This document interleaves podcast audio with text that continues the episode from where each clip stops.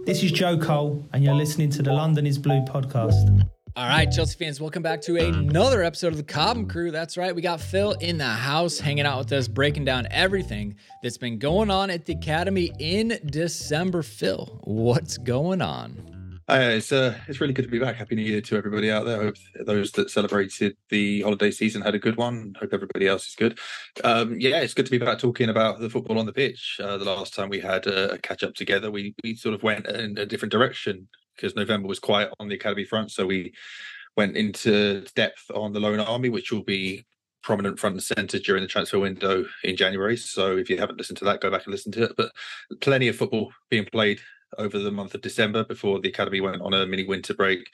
Lots to go through, lots of really exciting stuff, and uh, a few first team adjacent issues as well. So, yeah, lots and lots of really good academy stuff to get into.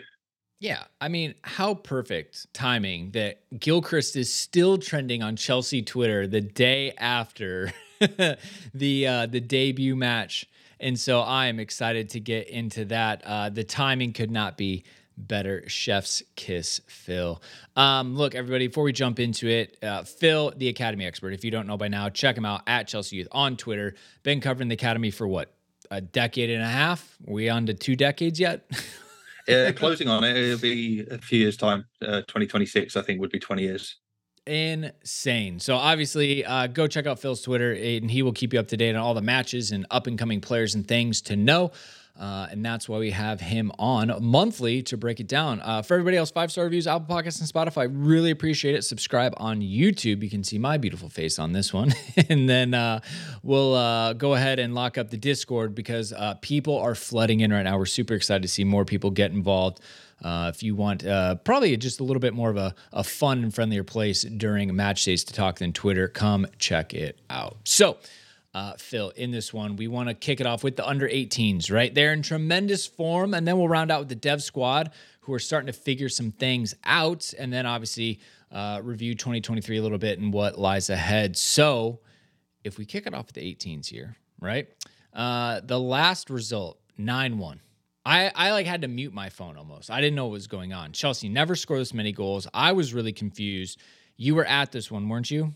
Uh, yep, and it was a pretty, I mean, 9 1, you're going to say it's a pretty impressive performance. But I mean, I'll go so far as, regardless of scoreline, this was the best academy performance, 18s or 21s, in four or five years. They were outstanding in every possible regard. And 9 1 tells you that. Uh, but even if it had finished 2 3 4 0 or whatever, this this was a special performance. And if we obviously like 9 1 big deal, um, you're talking about how the form that they're in with this group Right. Yeah, they they won every game they played in December. They preceded this one with uh, a youth cup win at Leicester, which was a pretty tough away game actually. Um, Leicester are a capable team, if not spectacular, and they made life hard for Chelsea despite going behind after 30 seconds or so. Uh, Chelsea ran out 3 1 winners in the end, goals from Donnell McNeilly, Michael Golding, and uh, Shim Mheuka, which line up a, a fourth round tie against Everton in the new year. But they followed that up the 17s went to Crystal Palace and won 3 0 in the 17s Cup to make it to the quarterfinals. And then the 18s had back to back league games just before Christmas the 9 1 against West Brom and a 3 2 against Southampton. Two completely different matches, but two of the best performances of the season for different reasons we'll discuss. Well, I am happy to do all of that. Um, so again with this squad right now they're in the south conference for those of you don't know at the 18 level it's it's broken up south and north uh, so we're in south obviously london side we're in third place in the table tottenham up top with 24 points um, West Ham with 22 points, and Chelsea are in third with 21 points. But we've only played nine matches. So we actually have two in hand on Tottenham and one in hand on West Ham. So obviously, a win takes us essentially to the top. And so, Phil, if you set the high level, looks like they're in a good spot. Uh, overall record seven wins, no draws, only two losses, and a goal difference of plus 17. Obviously, eight of those coming in one match. Yeah, they they positioned them really themselves really well, knowing that they had this Southampton game was a game in hand as well. So they'll they know that everything's in their hands now. If they we're only midway through the season, so it's a little bit early to start talking about title aspirations, but um, that's what they want to aim for. They want to win everything they're playing for.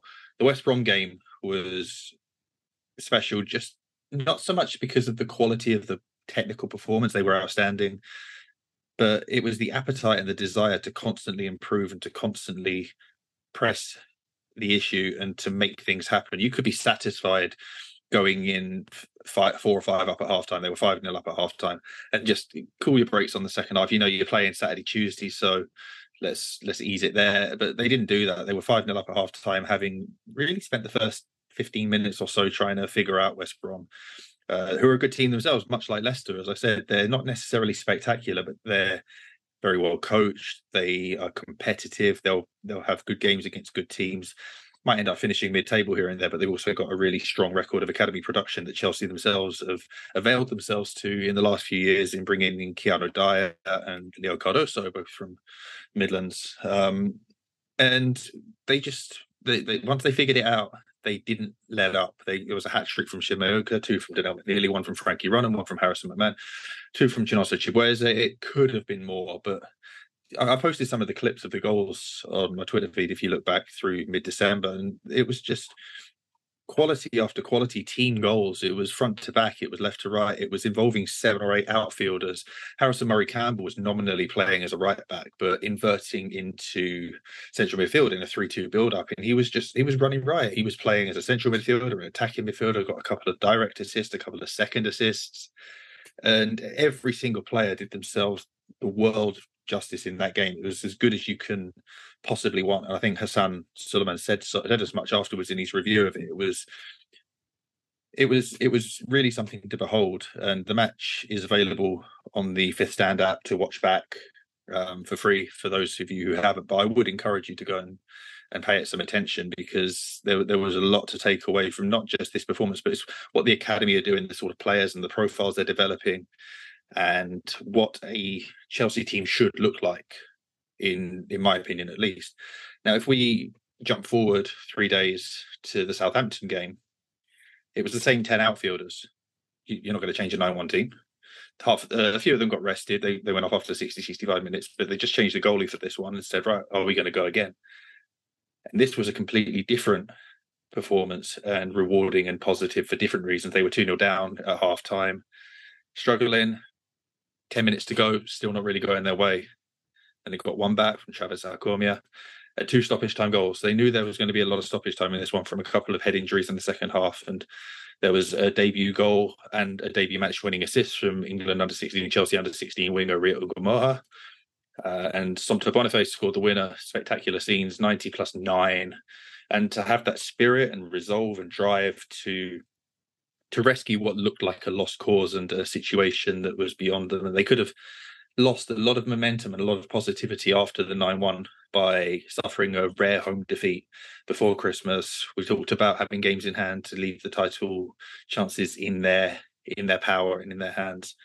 So to fight back and once they got one, you, you got the sense that the momentum was turning. They got two, and you're in stoppage time at that point. You think, all right, it's two. We could take the point here and be happy with it. But they kept going and kept going and kept going. Southampton could have scored again in stoppage time, but Chelsea were like, no, we're going to win this. Sparked wild scenes of celebration, and yeah, a really good way to sign off a very, very positive first half of the season.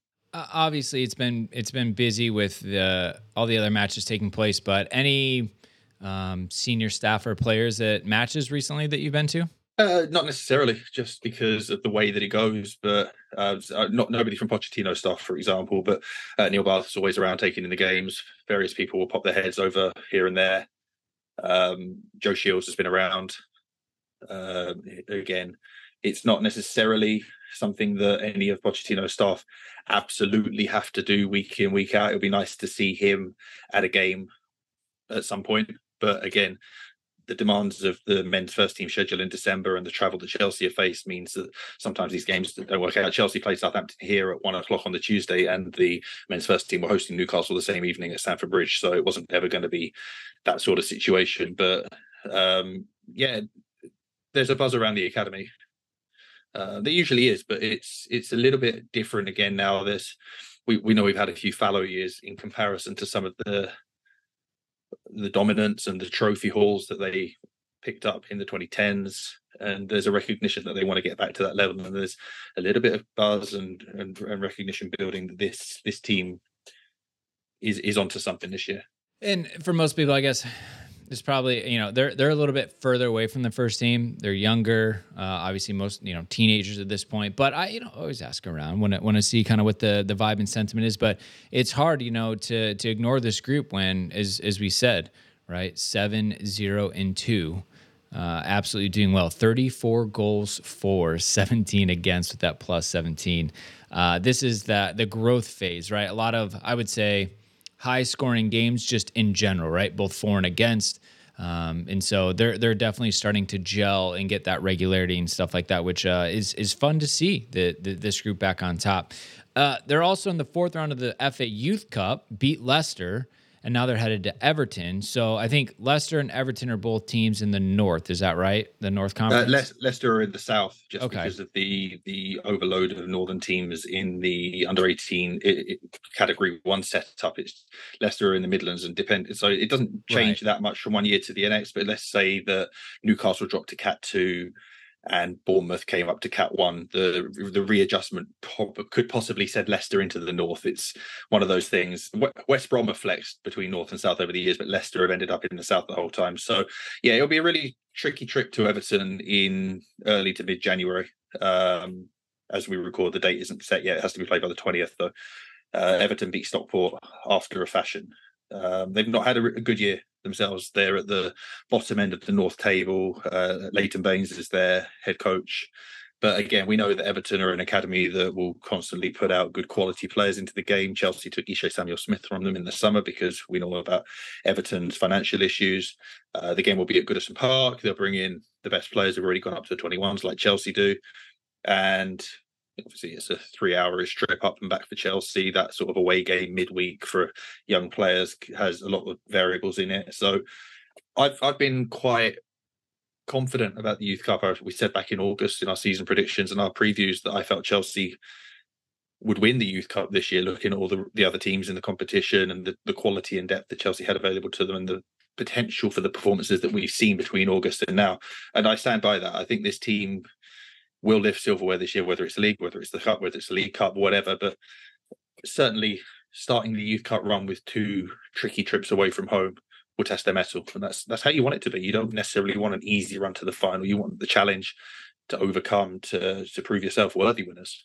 Well, uh, yeah, I, and that's why it's like, oh, it'll be good. They get a little bit of an unfamiliar foe, get to travel, right? This is where you start to kind of have a little bit more of that pro feeling down and back in a day on the coach. Got to show up and play. Um, I like these tests, right? And it's cup competition, so it's knockout, right? Result, the 90 minutes matter. Um, if there's a draw, do they go into extra time right away? They do, yeah. Okay, Straight into extra time and penalties got to be done on the night. Some competitions don't go extra time, but the FA Youth Cup always has. And again, I think that's a really interesting dynamic for youth football. Can can you get your players to play 120 minutes? Can you perform when it counts? Who's got the the drive to keep going? I know that results aren't everything for everybody at youth level, but Chelsea have always valued winning as part of the development, and the Youth Cup is generally treated by every academy as the but the, the bar to which everybody is measured. So whether it's 90, 120 or penalties, whether you need any of that Everton, I think they'll they'll come out on top there, but it won't be an easy one. Yeah. Uh, good. Um, and then I think yeah, okay. We'll take our first break. When we get back, then we're going to hear from uh, lead coach Hassan Sulaiman on his team, and we'll look ahead at the new year for the 18s. Thank you to the sponsors, and we'll be right back. All right, so we've got some quotes from lead coach? Is is this a technicality here? Not, not it's a head coach. coach. He's, a, he's head coach, lead coach, age group lead. Gotcha. Team manager for all intents and purposes. Jimmy Smith and Andy Ross, both former youth team players at Chelsea, are his assistants. But Hassan has been in the role since uh, back in February March time when Ed Brand went off to join Jody Morris in a short stint at Swindon Town. Correct. We do remember that. So uh, he says, quote, we've looked at a number of areas that we wanted to improve upon and areas that we wanted to develop. Again, I can say that's something we have done. That has been evident in how better we've been able to control games, how many goal scoring opportunities we've created. We've been able to do that while rotating quite a high number of players as well. So that's also a testament to the boys. We've tried to ensure that we have this competitive element in our training sessions, but also this togetherness element where everyone's able to be open, to be free, and able to express themselves. So we've been very pleased with how the season has progressed so far, but of course, we're only at the halfway point, so we have got to make it mean something when we go into next year. End quote. Phil, if you wanted to write the perfect youth setup within a squad at this level, he checked all the boxes, right? Yeah, for sure. It's it's the environment that you're trying to create, isn't it? Yeah, the developmental areas. He's like, but we want it to be competitive, but yet keep everyone united in the same direction so they support each other. Uh, we've had a lot of turnover, but it's not an excuse. And he knows no matter what, he ends it with the golden goose. The hey, we may be doing all right right now. It doesn't matter. We need to end the season in the silverware spot. He knows what it's about. I love everything about this. Yeah, and he's he's creating a really well, not necessarily creating because the academy themselves as a as a whole as an entity as a holistic venture create the culture but within each age group within each group of players you want to impart your own personality and your own values towards that and and it is shining through in in the positivity of the way they play the behaviors of the players the culture um, which maybe wasn't necessarily as strong as it had been five years ago. Um, is starting to come back. There's been some good people brought in from the outside. And the way that players have moved between the 18s and 21s, and we'll talk about the 21s again in a minute, is is to Hassan's point there that you've seen Tyrique George step up and Harrison Murray Campbell at the start of the season, Michael Golding, uh, Jimmy J Morgan is age group eligible, youth cup eligible. He stepped up a little bit to the. Uh, he's played most of the seasons with the 21 stories. And so when that happens, and when you have injuries to like Sabato Amper and Kiano Dyer, who's again regular at 21, that gives the opportunities for some of the under 16s. Shim Mheuka's played the entire season up, but Yaya Idrissi, Ryan McAidoo, Rio Ngumoha, they've all had opportunities. A lot of the first years haven't really gotten involved yet. They've mostly been injured. Shaun Wade's had a few sub appearances. Saeed Olagunju's had a couple. Marcel Washington's only played once. Ollie Harrison's been established, but he arrived a little bit later. Genesis Antwi's only started twice. So as we've spoken about over the years on this, when you hit the mid-season, you start to look at the 21s who may be departing on loan and then the second years from the 18s who are ready to be pushed up on a full time basis, someone like Tyrique George, McNeilly, and so on. And then that gives the first years more of an opportunity. So, yes, Frankie Runham's played a lot, but nobody else necessarily has. Give more opportunities to Shaun Wade. Some of the others who started four or five games. And it then becomes incumbent on them to carry this challenge through to the second half of the season. You won't just suddenly have a full change of the guard, but there'll be minutes for the younger guys as we go on because that's what every season is about. It becomes cyclical, and the challenge is there for everybody to compete on all fronts. We want to win one trophy, two trophies, three trophies. That's what it's about. Start pushing players up the age groups into the men's first team, into the professional environment, and continue that production line of success well, I tell you what, um, the the way that we're just moving the ball forward, that they're growing and developing. Because last season, remind me again, how how did last season go for this group? And granted, there's been a lot of turnover, like we talked about. Could have been better. They had uh, they were knocked out of the 18s Cup at the semi-finals. They were knocked out of the Youth Cup. Very disappointing. The away to Cambridge in round four, and they were well off it in the league. West Ham ran away with the southern section comfortably. They were 17 points from Fulham. Chelsea were 20 points behind them, finishing fourth. 11 wins from 22 games, which is good, but not outstanding. To that point, they've already won seven this season from their first nine, well on course to exceed that 11. Um, yeah, they, they've they've definitely stepped up, not just in terms of the league table and in results, but the performances of the second years. They they've taken ownership, they've developed, they've they've progressed. They're they're all making steps and impressions at 21's level and ticking all the boxes basically. Right. So that's kind of my point too is how quick that turnaround uh, has been for this group. And I think that's something as we've done this for a while now, we tend to see, right? Like uh, we don't stay down very long, right? The team is very quick to turn around, they fix things and grow and develop. And I think that that's just so impressive uh, with this group, no doubt. Um, all right. Well, uh, like I said, if we if we look ahead, right? And uh, see what's going on in 2024. Crazy to think about that already. It's a month of away games. Yeah, that's what I was. That's what I was about to point out. It's like the Road Warriors in January. They've got four matches and uh, none at home. And plus the Everton Youth Cup game away. There'll be five group trips on the road. Three of them are relatively local, but they start the year away to Leicester, where they were back at the start of December in the Youth Cup. So same venue, same pitch, hopefully the same outcome. Then a rearranged trip to West Ham, a rearranged trip to Reading, and a regularly scheduled trip to Southampton. So Southampton and Reading are both roughly an hour from Cobham. Uh, West Ham probably a little bit further just because of the logistics of getting around to East London over the river and so on and so forth. But uh, they'll be challenging. West Ham are having another decent season. Um, Reading are very capable, and we saw the Southampton game we've just been talking about. This is the the reverse fixture. They were very competitive and, and pushed Chelsea all the way to the 99th minute of of, of, of action. Uh, looked like they were going to win it for a long time. So it's it's a, it's another it's a it's it's not an easy start to the new calendar year. Five games away from home. Uh, there'll be um, it's kind of in contrast to the 21s, which we'll get onto in a minute. They've got a month of Friday home matches, so there'll be some juggling of the squads and uh, working out who goes where. But this is this is back to the point that we've been talking about and what Hassan was saying. This is where you go and prove yourself. We're in a good position now. Things are going well.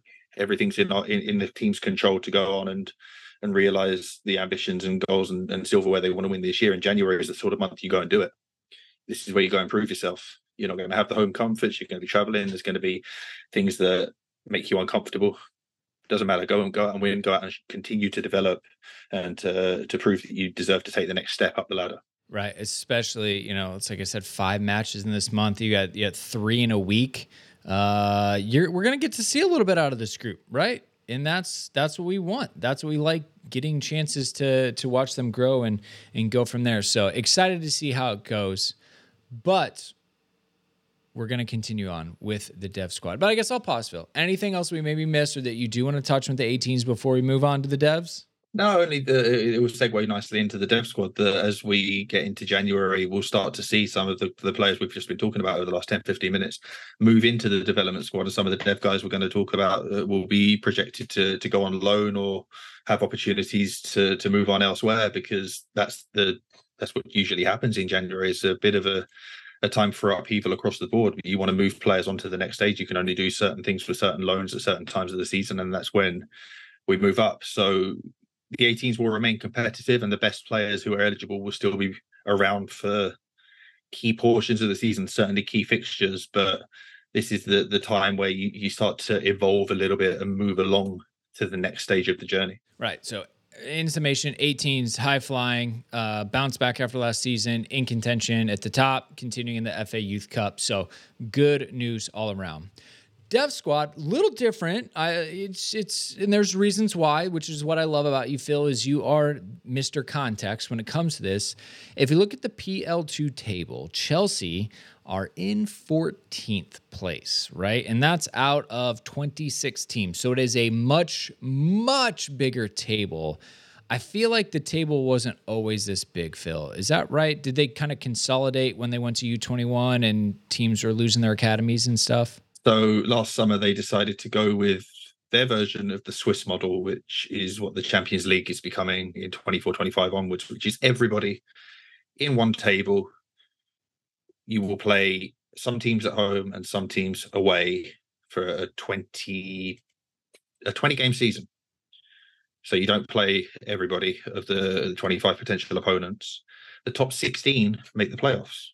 So while Chelsea are 14th at the moment, they would as standings are today, and they've got a game in hand on teams above them, they would be involved in the postseason, which is a whole new thing for everybody involved. There's been a concept of playoffs before at under 21 level, but usually just a semi final and final stage, not a, a Sweet 16 bracket that whittles down to a, a final. And that's something that I think a lot of clubs will approach differently as we move on because as long as you can ensure that you're in, then you can afford to play around with opportunities and not necessarily you know, no one's going out there to lose a game but for example if you've got a priority fixture in another competition with another age group in that same week you can work your fixture list to say right this one here we probably not going to win it but as long as we pick up enough points to make sure that we're in after 20 games, then we can commit all our resources to that. And it's it, it was it was a decision taken by the club. Majority of clubs voted for it because they felt that in the previous setup, which was Division One, Division Two, with two relegation places and two promotion places, that when the stakes were at their the highest, clubs were bringing in overage players from the first team overflow to help them get promoted or to help them avoid relegation. And I don't necessarily see why they wouldn't do that come playoff time here. It's just shifting the goalposts and having a different reason for bringing in the others. But for the core 20 games, the idea is you won't need the overages, you won't need to call upon them. So it's better opportunities for young players all around. That hasn't been the case at Chelsea. They've been younger than many seasons, lots of 17 year olds being involved this year. And that's why three wins and two draws from nine games in the league. It's been up and down, it's been inconsistent. They've had very good cup performances, and we'll talk about those shortly. The league hasn't been quite there yet, but they've been better than their record shows. And the, the league game just before Christmas away to Liverpool kind of speaks to that. They lost 2 1 uh, to a stoppage time goal in particular, but both goals were the product of Chelsea mistakes, but mistakes that were made in an educated way. It's not something I tend to agree with, but they were both mistakes playing out from the back, trying to build in possession. We know that's the way that a lot of academy football is taught these days. We know that that's the way that a lot of high level senior football is played, and you live by the sword, die by the sword. If you get something wrong in your own defensive third, you're going to present a high quality chance. That's the the way that a lot of clubs do it you need to pick and choose your moments. So these are learning opportunities for the players that made those mistakes. Do you want to play out at one-one away from home in stoppage time, or do you just want to play it safe and, and clear it? There's a balance to be had. That's how they lost there. They played well enough to get a point, or perhaps all three there. They took none. The education continues. The talent develops. The result wasn't there. Well, yeah. I, I mean that. Yeah. Okay. Um, with with this group, um, so what 11 points spurs on top of 27 new league format um do you feel like i mean that that's probably not really changing too much for this group right? Like we're not going to say that skewing results at all. It's just much more about the the growth phase and the the new players in and out of the squad. Yeah it's it, we started the preseason uh, with a tour of uh, a bunch of local non-league teams and they were competitive but not for the full 90 minutes. And that's been a story that Mark Robinson's been talking about in some of his communications with the club website over the last month that they've played a good 60 minutes or a good 70 minutes and been in winning positions or in positions where they can take a point and then not seeing that through. And some of that is age, some of that is experience, some of that is just trying to build a cohesive team. There's been a lot of change around. There's been players that come in from the outside from other clubs. It's it's a, it's an interesting season to have watched unfold because when they've been good, they've been very good, and when they've they've they've very rarely been bad. They've just not been consistent, apart from the cup competitions, which to to some extent are against teams that you'd expect them to be, but not necessarily. And I think if they kept this group together as it is now for the rest of the season, that cohesion and consistency would come because you're not integrating Jimmy J. Morgan or David Washington or Alex Matos, who are all really, really, really good players, but you're integrating them into a different group along with a bunch of guys who come up from the under 18s and are playing at this level regularly for the first time, like Billy Gee. And then the others, like we spoke about earlier, Tyrique George and Donnell McNeilly, and players who are stepping up who are still youth team eligible. There's a lot going on. But to our point five minutes ago, this group's now going to change again. And you just almost approach each match in a silo. It's okay. This is the play. These are the players we have available to us right now. Some of them have been training with Mauricio Pochettino's t- group for the three or four days preceding a match. It's a very fractured group, generally under 21 level. Work with what you've got. The principles of how the academy want to play are there. The framework could be changed. They, this this was a team that played mostly three at the back until late November, and they switched to a 4-2-3-1 because Robinson was saying these are the players that we now have. This is the shape that suits them better. This is what we're going to go with. And performances have been pretty good for the last month. The results good in the cups, not so much in the league. And you, I think you just take each game as a proposition by itself right now. get enough points to get you in the top 16 out of 26, which I think Chelsea should be able to do. Enjoy a cup run, continue to push players into the men's first team squad because they've been on the bench. They haven't necessarily gotten the opportunities that they deserve, but maybe those will come. We've seen Alfie Gilchrist get a debut. We've seen Alex Matos have a debut. We have seen David Washington get on the pitch. There are some other players that we're going to talk about later who deserve that to come next. Uh, but it's it's not so much like the 18s. The 18s group is generally quite well defined. It's the 16s, the first years and the second years.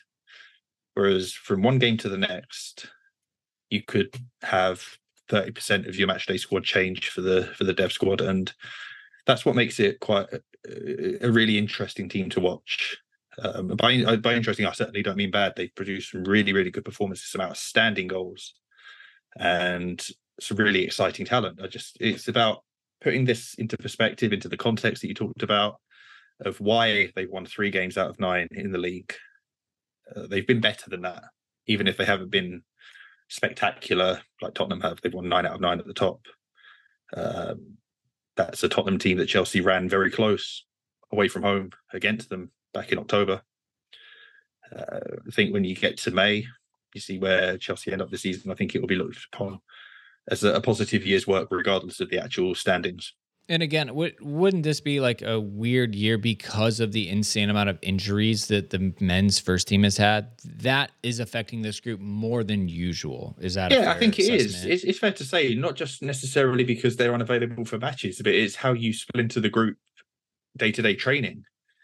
They're, they're all age group eligible, but if you're only training with the players that you're playing with at matchday minus one because you are needed in the men's first team. And the men's first team always takes precedence and superiority and seniority at the club because that's where everyone is going to on the men's side of the game. The opportunities to train with elite talents uh, are vital and valuable. But there is an overhead in how it affects the under 21s. Doesn't mean it's bad, doesn't mean it's good. It's just another factor that you have to consider. Right fair. And that and that's what i'm thinking of is like you know we talk about how disruptive it's been for the men's first team all these injuries and, and rotation and we see a sub we don't have like for like subs. Every time we make a sub it changes the formation. It trickles down right? Obviously to the dev squad more than the 18s to, to your point but uh, i just wanted to kind of uh, uh, bring that that point home here. So uh, appreciate that that helps. We're going to take a last ad break. When we get back though we have cup competitions with this group. So excited to to move the conversation there. So thank you to sponsors, and we'll be right back. All right, silverware is where it's at, Phil. We got the Premier League Cup just beat Luton two to one. Um, it was the back in 12th of December. How does this fit in with everything else going on? You got PL2. Uh, now we got the PL Cup. Yeah, so a refresher for those of you who are regular listeners and an explainer for those who may be joining us for the first time, which is uh, very welcome. The Chelsea's under 19s usually take part in the UEFA Youth League, the under 19 Champions League, which mirrors the UEFA Champions League. But Chelsea's lack of presence in the senior competition and the under 18s not winning the league last season mean that they're not in it this year. And to bolster the games program, they've entered both the domestic Premier League Cup, which is an under 21 cup for top 26 Category One academies plus two invited, the North and South champions from Cat Two last year, and the International Cup, which is for the top 12 in PL2 last season, plus 12 into, uh, European teams invited for a competition that can only be played in England because UEFA won't allow it to be played home and away across continental Europe. So every game is played in England. Chelsea are in a group with Celtic, Valencia, Dinamo Zagreb, and Lyon. And the most recent game that they had there was against Celtic, which was pretty important. They lost the first game in this competition home to Lyon and then beat Dinamo 4 1. So in a group, it's it's another convoluted format. It's three groups of eight, where the top two in each group go through to the quarterfinals, and then two of the best, two of the three best runners up go through. So you end up in a situation where Chelsea play three out of four games and don't actually know whether they're going through yet or not, uh, despite winning two and losing one. They play Valencia in early January, and a win there should see them through in some way or some form. But it's it's it's another it's another approach to the games program that you you had knockout football. It is group stages, but you can't really let things slip, especially in the international cup, which is quite competitive. Chelsea's group has also got, I think, Brighton, Southampton, and West Ham from the English teams. So three really capable academies who are all picking up enough points that you need to go out there and win. And they did that against Celtic just before Christmas. Two goals from Jimmy-Jay Morgan, one from Zain Silcott-Duberry, who also scored in the win at Luton that we'll talk about. Uh, he's been in good form himself recently.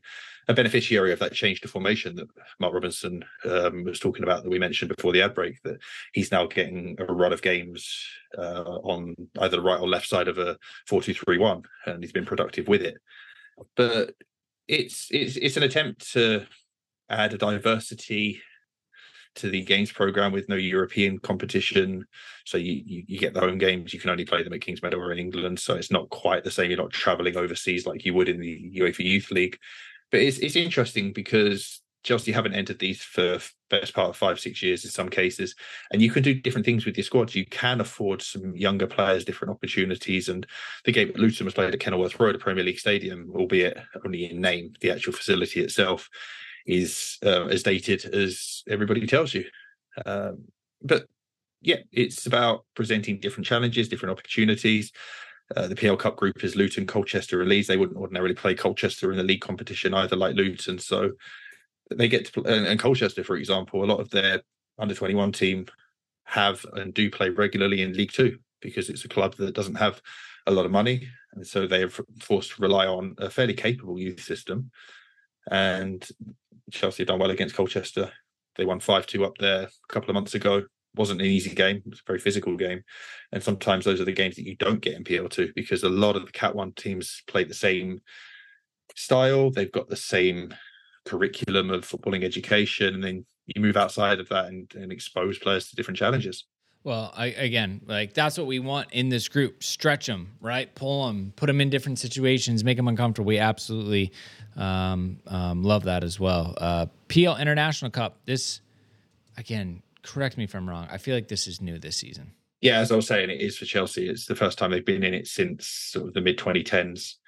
Um, it's it's quite interesting. Celtic have got a few good players, and they they, for example, a lot of the team that came down to Kingsmeadow before Christmas play for Celtic's B team in the fifth tier, I think, of the Scottish professional, uh, not professional, Scottish senior games. So they'll play against men week in, week out.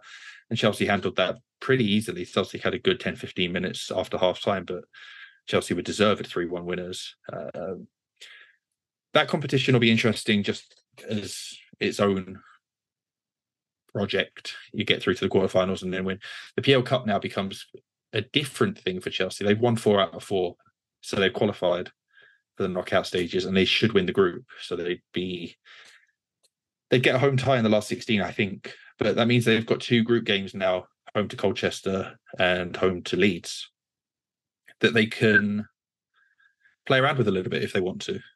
You can experiment a little bit. Obviously, you want to win, but you qualified. So maybe the Colchester game, a lot more of the under 18s get opportunities a lot of people have been asking me recently on social media with such a lengthy injury list with the men's first team, why have the likes of Christopher Nkunku and Romeo Lavia not been afforded under 21 minutes to to get up to speed in the same way that players have in the past? We've seen Ed Hazard play down at Aldershot for the 21s. We've seen John Terry play. We've seen uh, ben Chilwell at the start of last season do it. We saw, I think, Carney Chukwuemeka and Trevor Chalobah played in that game as well. So there've been examples over the years of players playing 21 minutes because it's a competitive environment to get themselves going. And we haven't seen that yet this season. I'm not saying that it's going to happen in January, but Chelsea do have the opportunity with the PL Cup games to to do this. Or should they want to, and again, they haven't done this. They haven't done behind closed doors games because the December schedule didn't allow it to to give minutes to players who simply aren't getting. Noni Madueke hasn't had enough minutes. Plays against Crystal Palace off the bench makes an impact, but he needs a lot more minutes to refine that talent. Armando Broja needs the same minutes. I'm not saying they should play 21s, but if you're not going to loan them out, which seems to be what's being briefed, that they're not going to go on loan because of the injury issues, you need to get them the minutes to to, to accelerate and to catch up to where they need to be and they're young enough that know, they wouldn't qualify as under 21s, but they're you, you, put them in for a game, Colchester home, Leeds home, whatever, just to, to, get some rhythm going, to get some form going, to get the fitness and minutes into their legs, to get the sharpness going. I'm generally not a, a, massive fan of clubs doing it because it takes minutes away from a player who doesn't have the same opportunities to play for other age groups. But when when the circumstances allow for it and when the fixture list perhaps presents an opportunity, I think it can be advantageous. I think it can bring something extra to the environment. The 21s are now playing with somebody from the men's first team at their age group level. Uh, it can it can highlight positive and negative traits and characters. It's a learning experience for everybody. Uh, I'm just riffing here. I think there's there's some potential in the idea, and it was trying to address a question that I've been asked. But certainly, four wins out of four in the PL Cup and uh, a must win against Valencia give them some some interesting scope for the weeks ahead in in their fixtures. Yeah, no, absolutely. And again, uh, ride the cup competitions. That's a good way to put silverware in the old cabinet. Hey, uh, absolutely. Uh, you know, hey, we all we want to see it, right? Been a little bit. Let's get back to back to it. New Year fixtures, uh, very uh, exciting here. You got Valencia, then Manchester United, then Colchester United, like you talked about in the cup, uh, and then Reading. So four matches. All at home. Yeah, you've got the 9th and the 12th, then the 19th and the 26th. So kind of start off with a bang and then you kind of steady yourself out. Yeah, and so the 18s have got a month on the road and the 21s have got a month at home. As I said uh, earlier on, it's going to be interesting to see how they handle that. The Colchester game is mid-month, which will, as, a, as suggesting, if you wanted to use that as an opportunity or a vehicle to get some minutes into players either coming down from the men's first team or coming up from the 18s. It projects itself well. It's in the middle of a busy month for everybody. Uh, theoretically, at least, it should be the easier of the four games. No disrespect to Colchester, but they're the only Category Two academy in an otherwise Category One month. Um, and certainly, we're talking about consistency and trying to build results and the challenges that the 18s face in now having a month of away games. Can you maintain that? Can the 21s use this advantageous schedule of not having to travel any further away than Kingsmeadow, down the road from Cobham to find some consistency, to find some rhythm, to kick on and to hit your stride, and to deliver the points that the performances have mostly deserved. Get three instead of one, get one instead of none. Use these. Yes, there's a couple of cup games in there, but build build the rhythm, build the momentum, build the confidence, so that when you're out of January and then you're in that stretch, you're at transfer windows gone. This is your group for the rest of the season. Hit February, hit March, hit April, and try to win those competitions because yes, the academy have been wildly successful over a decade, but the 18s are responsible for a lot of that silverware. The 21s have won PL2 twice in a decade. The 19s won two UEFA Youth Leagues, but again, we have to go back a long time for the UEFA Youth League now 2015, 2016. Uh, so adding a PL Cup, adding an International Cup, yes, they might be considered secondary competitions by some, but there's no substitute for winning. The culture that you build by winning consistently throughout the age groups manifests itself in the sort of production that Cobham has become world renowned for producing players who are able to play at the very highest levels for club and country in England and overseas. That's the product of winning. And I'd never like it when academy coaches come out after a defeat and say results aren't what we're talking about. We're trying to develop talent. And I don't see how you can do one without the other, especially at the levels that Chelsea aspire to. You have to produce a winning mentality. And the only way that you you really get to that is to win. That's a part of development. You have to develop a winning mentality, the ability to do whatever it takes in a match, even if it's not a part of like your structured career path, to get it across the line. And uh, that those are the intangibles. So I appreciate that. Uh, you open the door, so I'm going to take it. You talk about players uh, floating around between the teams. Uh, you know, as we as we kind of look at the last 12 months ish overall. Um, it's it's been interesting, right? So uh, last season was a disaster for Chelsea Football Club. Uh, new manager, right? Poch comes in, want to see what he thinks about the youth and stuff like that. So the 18s are trending upwards, as we've talked about, seem to be in a great spot. The dev squad, a little bit hot and cold. Let's talk about the pathway to the men's team. So we are, you know, about halfway into the the Premier League season. We've had some debuts this season, right, for academy players. a lot of bench spots. How are you feeling the vibe is uh, with Poch and the situation we find ourselves in and how he is using or not using the dev squad? Oh, I'll preface this that my personal opinion is probably a little less positive than the general sentiment, but maybe within the club.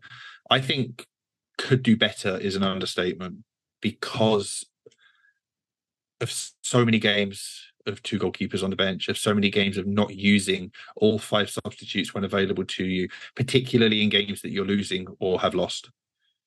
And yes, Alex Matos has had a couple of appearances off the bench. Yes, Alfie Gilchrist, as we speak, has had a debut, um, a cameo that will earn him significant memeage over the next uh, few months.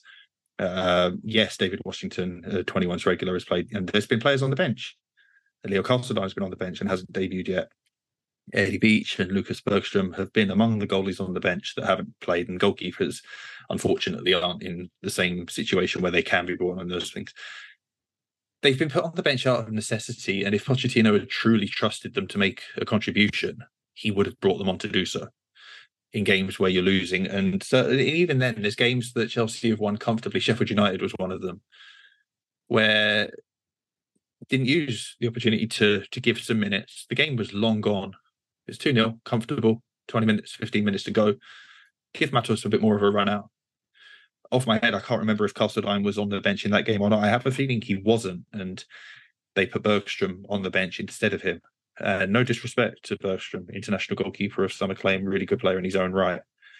But to carry two goalkeepers on a nine player bench is self defeating in the first place. It removes an option from your arsenal as a manager. There's once in a decade, maybe, where you're going to need three goalies in a match.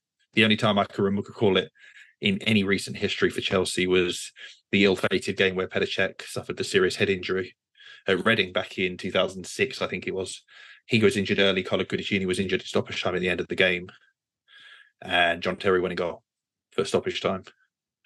But even in in those situations, you may have exhausted all your substitutions. Yes, if it's a head injury, whatever, so on and so forth, you can make an emergency sub. But putting two goalkeepers on the bench, there's rarely a good reason for it, and it just opens you up to criticism as well as reducing your options. So, in that regard, every single game that they've put two goalkeepers on the bench in an injury crisis, there's a development squad player who isn't getting a deserved opportunity. There's a, Leo Castledine's been with the squad for two months now, but has sometimes been the 21st player carried. He sits in the stands and isn't on the team sheet while two goalies are, and I don't think there's any excuse for that. And then you end up with situations like Alfie Gilchrist getting his debut against Crystal Palace, bringing him on to see out seven minutes of stoppage time, having just taken the lead in a dramatic game with the crowd up. The complete antithesis of the Sheffield United game, where you're 2 0 up and just sauntering to a win. You could have put him on in that environment and eased him in. But you throw him in, there's no easy on ramp in the Premier League, but you throw him into that situation, which is, again, a challenge of development itself. Alfie would thrive in that environment. You could have told anybody that before he came on and did exactly that it's the inconsistency of behavior that I've not been a fan of. And it's so easy to curry favor and to to avoid that criticism by doing just that. Away to Burnley, away to Fulham, home to Sheffield United, comfortable wins with time left on the clock to to blood these guys. It, it gives respect to the academy's work. It gives respect to the players that you're carrying with you. But if you don't do it, it then answers the question: if you've got them on the team sheet in a match day squad, do you trust them? And if you don't trust them, why are you naming them in the first place? Because then you're you're saying indirectly or directly in some cases, I don't trust you yet. Do you belong here? And that that's the inconsistency that I don't like, and I, I just I, I haven't heard a good answer for the two goalies on the bench. There's generally an answer for that. I again I disagree with that. This is the first team group. The men's first team group is a closed group. We will bring a third goalie with us to every game in case of injury to somebody in the warm up. There is somebody always there. May as well put them on the team sheet. But I don't like the consequences of that for all the reasons I've just said. I think the, the general vibe around the pathway is okay. Could be better. A lot of players have had an opportunity to train this year. A lot of them have trained really well. There's been talk. We spoke a couple of months ago. Ronnie Stutter spent some time training with them. Impressed. Lots of lots of influential figures on that side with the quality of the finishing. Alex Matos is generally seen as the best trainer or the top two or three trainers every time he's on the pitch with the senior pros in the men's first team. And, and that speaks to why he's been on the bench more often than not and had the two substitute appearances. That's valuable in and of itself, but then it has to be followed up by meaningful opportunities to play. And those opportunities come around so infrequently. They had a League Cup tie at home to Wimbledon, where press conference beforehand, Pochettino talked about some really young guys, 16, 17 year olds being in the squad. They were with the squad on the day Michael Golding, Harrison Murray Campbell, Ishe Samuel Smith, Travis Akomeah, and I think there was somebody else. And only Ishe Samuel Smith got on the bench. So you talk a good game and then don't deliver. And again, no disrespect to Wimbledon, they played really well that night, and it took Enzo Fernandez coming off the bench to score a goal to win that game. But you don't get to play against League Two teams all the time. They've got Preston in the FA Cup. Preston are a good championship team, but Chelsea have players that they will loan to championship teams or aspire to. That's another opportunity that isn't going to come along every week. And you need to use these to demonstrate that you do trust the academy and that the pathway is open. So while we've seen some green shoots of positivity, I think there's a lot more that Pochettino can do. All right. I'm gonna let that one breathe for a second, right? There's I, I, I, did go on a little bit. That's all right. That that's... you get the sense that that's been waiting to to to be unloaded for a while, and that is okay. So we've had some had some debuts, right? And I've looked. The minutes are, are very minimal. Um, the hot button one right now is Alfie Gilchrist because he just debuted. And if we think about it, look, this substitution Phil was definitely to prove a point to Benoit Badiashile. It ain't good enough. He got subbed off in the 90th minute while we were winning. There's no need normally to pull off a center back and readjust the back line for the second time in the match. So Alfie was used to send a message to Benoit, and all you've ever preached about is give them a chance, see what they can do.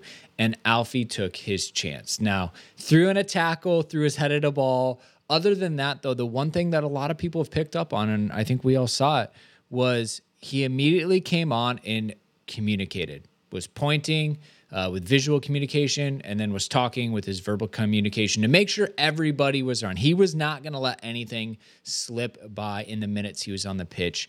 And my, oh my, was his work ethic just through the roof. Not granted, it's 90th minute. You can burn it out, right? There's no.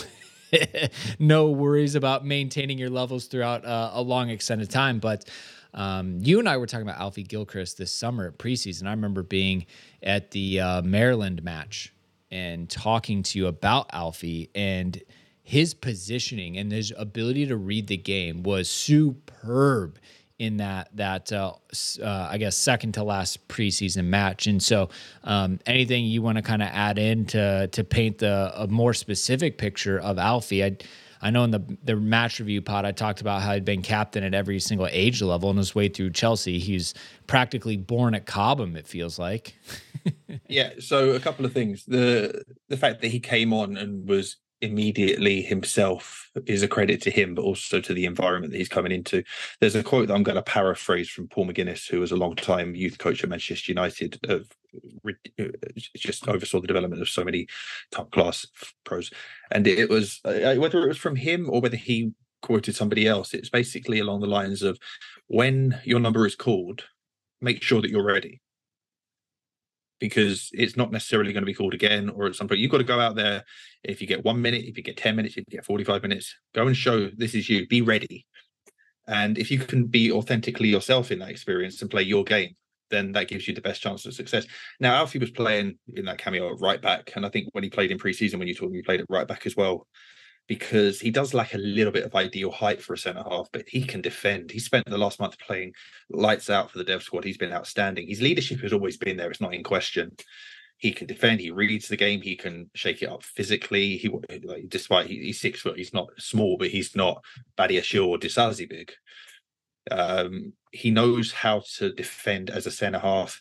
And ironically, the first time I saw him play in an under 15 game, he was playing at right back. So he knows how to play that position. Again, he's not, he's kind of a tweener. He's not got the pure athleticism that you want from a right back like Reece James or Malo Gusto have. Uh, so he brings that intangible quality of leadership and of accountability and of a winning culture. And that's why he was given his debut. And maybe it's why he was entrusted with seeing out a win at the expense of Badiashile, whether Badiashile was injured or tired or unwell or whatever. A decision was made. We're not going to see the game through and just nurse Badiashile through. We're going to trust Alfie to do it. And that trust now needs to be extended to more players because, as we've spoken about so many times, they won't let you down in a single case. Maybe the, over the course of 20, 30, 40 games, you learn that they're not quite at that level, but then so you could say the same for so many players signed for several several tens of millions. Uh, I digress. But I preface this with the fact we're recording before the Luton game. If the Luton game presents opportunities for Leo Castledine to make his debut, then that needs to follow. Delighted for Alfie, wonderful kid. And then you see the reaction after the game from so many people connected to the club, but particularly those that have trodden the road and the path ahead of him, from John Terry to Trevor Chalobah to so many other academy graduates to all of his teammates. This is the next one. He his name now goes up on the debut wall at Cobham. And you want more and more of them to follow. You want more minutes to follow for Alfie. Does he go on loan in January? Does he stay around as depth defensive options? Does do injuries matter if Trevor Chalobah is sold? Does that matter because he's not been available for the first half of the season anyway? There's there's things and decisions to make now. I'm delighted for him. He's a great kid. His family massive Chelsea fans, and it's an incredible moment for him. Just need to make sure it's not the only moment you see from him in the Chelsea shirt over the next few years. I think uh and a back three for center backs might might play well with him. We've seen Azpi do well in that spot. Um, but he's hey. got plenty of experience in that as well. Centre half or uh, playing on the right a bit. I think he can play on the left as well. Uh, we've seen many, many a time that Cobham graduates going into the senior environment can and will be used in a dynamic range of ways. Ian Maatsen playing as an attacking midfielder and not as a left back is probably the exaggeration of all of that because he was that player before he came to Chelsea. He plays in central midfield for the Netherlands youth teams. He's played all over the place for Chelsea. He is a quality footballer who is being used in an attacking role for some good reasons, but also to hide some deficiencies. That's smart coaching and it's smart player development. You accentuate the positives and hide the negatives quite frankly, he should have had more starts overall before the Crystal Palace game, purely from a squad minutes balancing basis.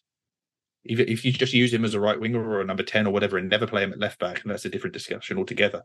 Just giving him more minutes to alleviate the weight of uh, of playing game after game after game to everybody else and, and to challenge them. Give him two or three starts instead of Raheem Sterling to keep Raheem Sterling sharp and fresh and to to hold him accountable for when he doesn't play as well as he should. And I'm generally a fan of Sterling. He's played really well at times this season. There's games where he hasn't, but he's this it's it's just the bigger picture of how I'd prefer to see things. You've got him in your squad. You've turned down a bid from Burnley in the summer for a reason. Use him.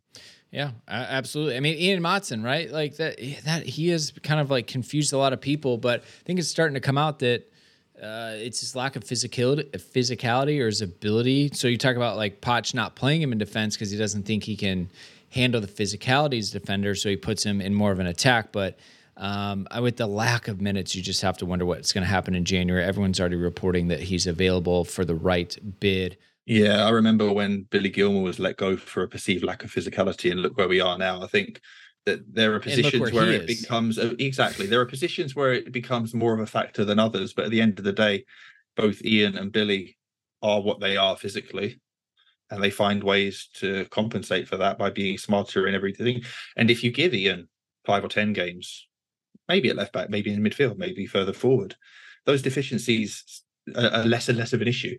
They they exist in sort of the abstract for as long as he's not playing, because that's the reason attributed to him not playing but then you put him out there and see what he can do and how he can contribute.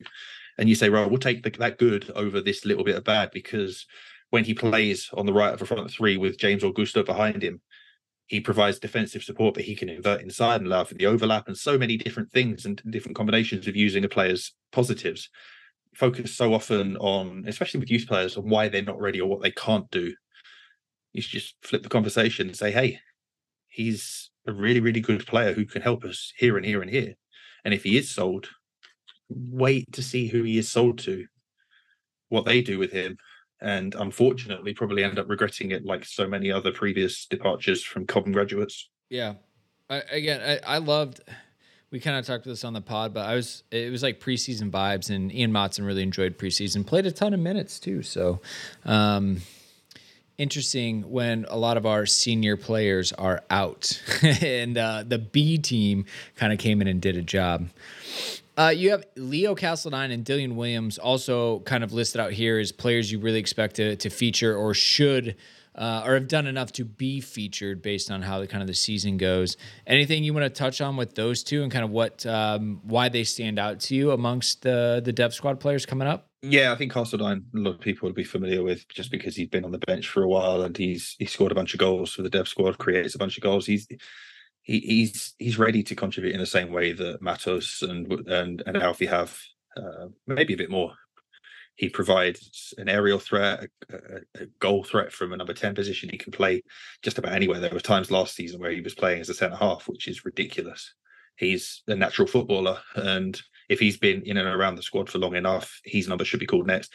Dylan Williams, probably a stretch. It's uh, as to whether he's actually going to get his debut, but on merit and consistency of performance, he's been as good as any Dev Squad player has for the 2023 calendar year. Uh, nominally left back or left wing back, plays off the left of a back three sometimes with a bit of a free role, carries the ball brilliantly, affects the game at both ends of the pitch, contributes with goals. If he's not going to be on the bench or get a, a, an opportunity at Chelsea in January, he'll go on loan. Uh, we talked about it in the summer, whether it would be him or Zak Sturge went. Sturge went to Peterborough. Now it's Dylan's time to go out and play senior minutes, and he'll be more than ready for it. He should get a good level loan, uh, high end League One for sure. Uh, low end Championship if you're ambitious, but he can pull it off uh, yeah, I think just recognition with you and I talking about him for whatever it's worth, that he's been as good as anybody else in this age group, and there seem to be many, many others preferred ahead of him at left back. Um, Ian Maatsen not being one of them, uh, which means that let's let's see where he goes next. But just on pure meritocracy, he should have been involved a, while ago. Yeah. All right. Well, I look, goals are important. I mean, my word, this this men's first team is lacking clinicality. Uh, damn near leading the league in XG created. 100 fewer shots in Liverpool. Like we are not pulling the trigger. We are trigger shy. We are not doing the last thing. We're creating the chances. We're doing everything we need to to do. Might just put the, the ball in the back of the net. So uh and he's got that Chilwell esque trait of arriving at the far post from the left side position from deeper positions with good ball striking quality, with the ability to finish. He's played further forward over the years when he was at Derby before coming to Chelsea. Um, I'm not going to just pick on him necessarily. Uh, someone like Cucurella doesn't have that trait. He has traits that are and strengths of his own, but that's sometimes why you see when you switch from Chilwell to Cucurella, why those chances that are falling to Chilwell that he invariably takes aren't being finished by a replacement at left back. Lewis Hall got into those positions when he had his run uh, under Lampard last season uh, and should have scored many, many a time. We were talking about everything else in his game was fantastic, apart from the fact he wasn't taking some big chances. And it's that ability to attack space, to time that run, to meet the ball coming from the opposite side. Uh, Dylan's another one who's got it. Well, I, I, look. That's something we need. That's something I'm excited to see and continue to watch. Goals always catch everyone's eye. I think that that's that's always easy. So, um, look, I, am good if you're good, Phil. I think that uh, a lot is going on in the academy. I'm excited. It's good to hear that there's progress. It's good to hear we're stretching the dev squad to, you know, be uncomfortable and find ways to persevere through it. I'm excited the 18s are flying a bit right now. And uh, we got a lot coming in January. So our January pod is going to be jam packed. Was that nine matches to cover? At the very least, yeah. There'll be nine matches. There'll be winter transfer moves. There'll maybe a couple of academy ins. Who knows? Hopefully a couple more men's first team debuts to talk about. It's it's going to be a pretty busy month, and yeah, when we when we next catch up, it's it might run longer than this one. All right. Well, again, uh, L Things Academy at Chelsea Youth Phil. We appreciate you so much. The context is key. Uh, there's a lot to pay attention to in January. Hopefully, they continue to show live streams even if we have to pay for them. Uh, access is enjoyable when we get it for this group. Otherwise, Phil live tweets the matches. You're so generous. You're so generous, Phil. I'd honestly be doing it, and I was doing it, whether it was an audience of 10 or 100 or 100,000 or however many it is now. It's it's always going to be there. I love it. All right. Well, Chelsea fans, more content coming at you this week. As always, remember, go check out the Discord, go check out YouTube, support us in free ways if you can. And if you want to get deeper involved, uh, we've got options. So that's going to wrap us. Until next time, Chelsea fans, you know what to do. Keep the blue flag flying high.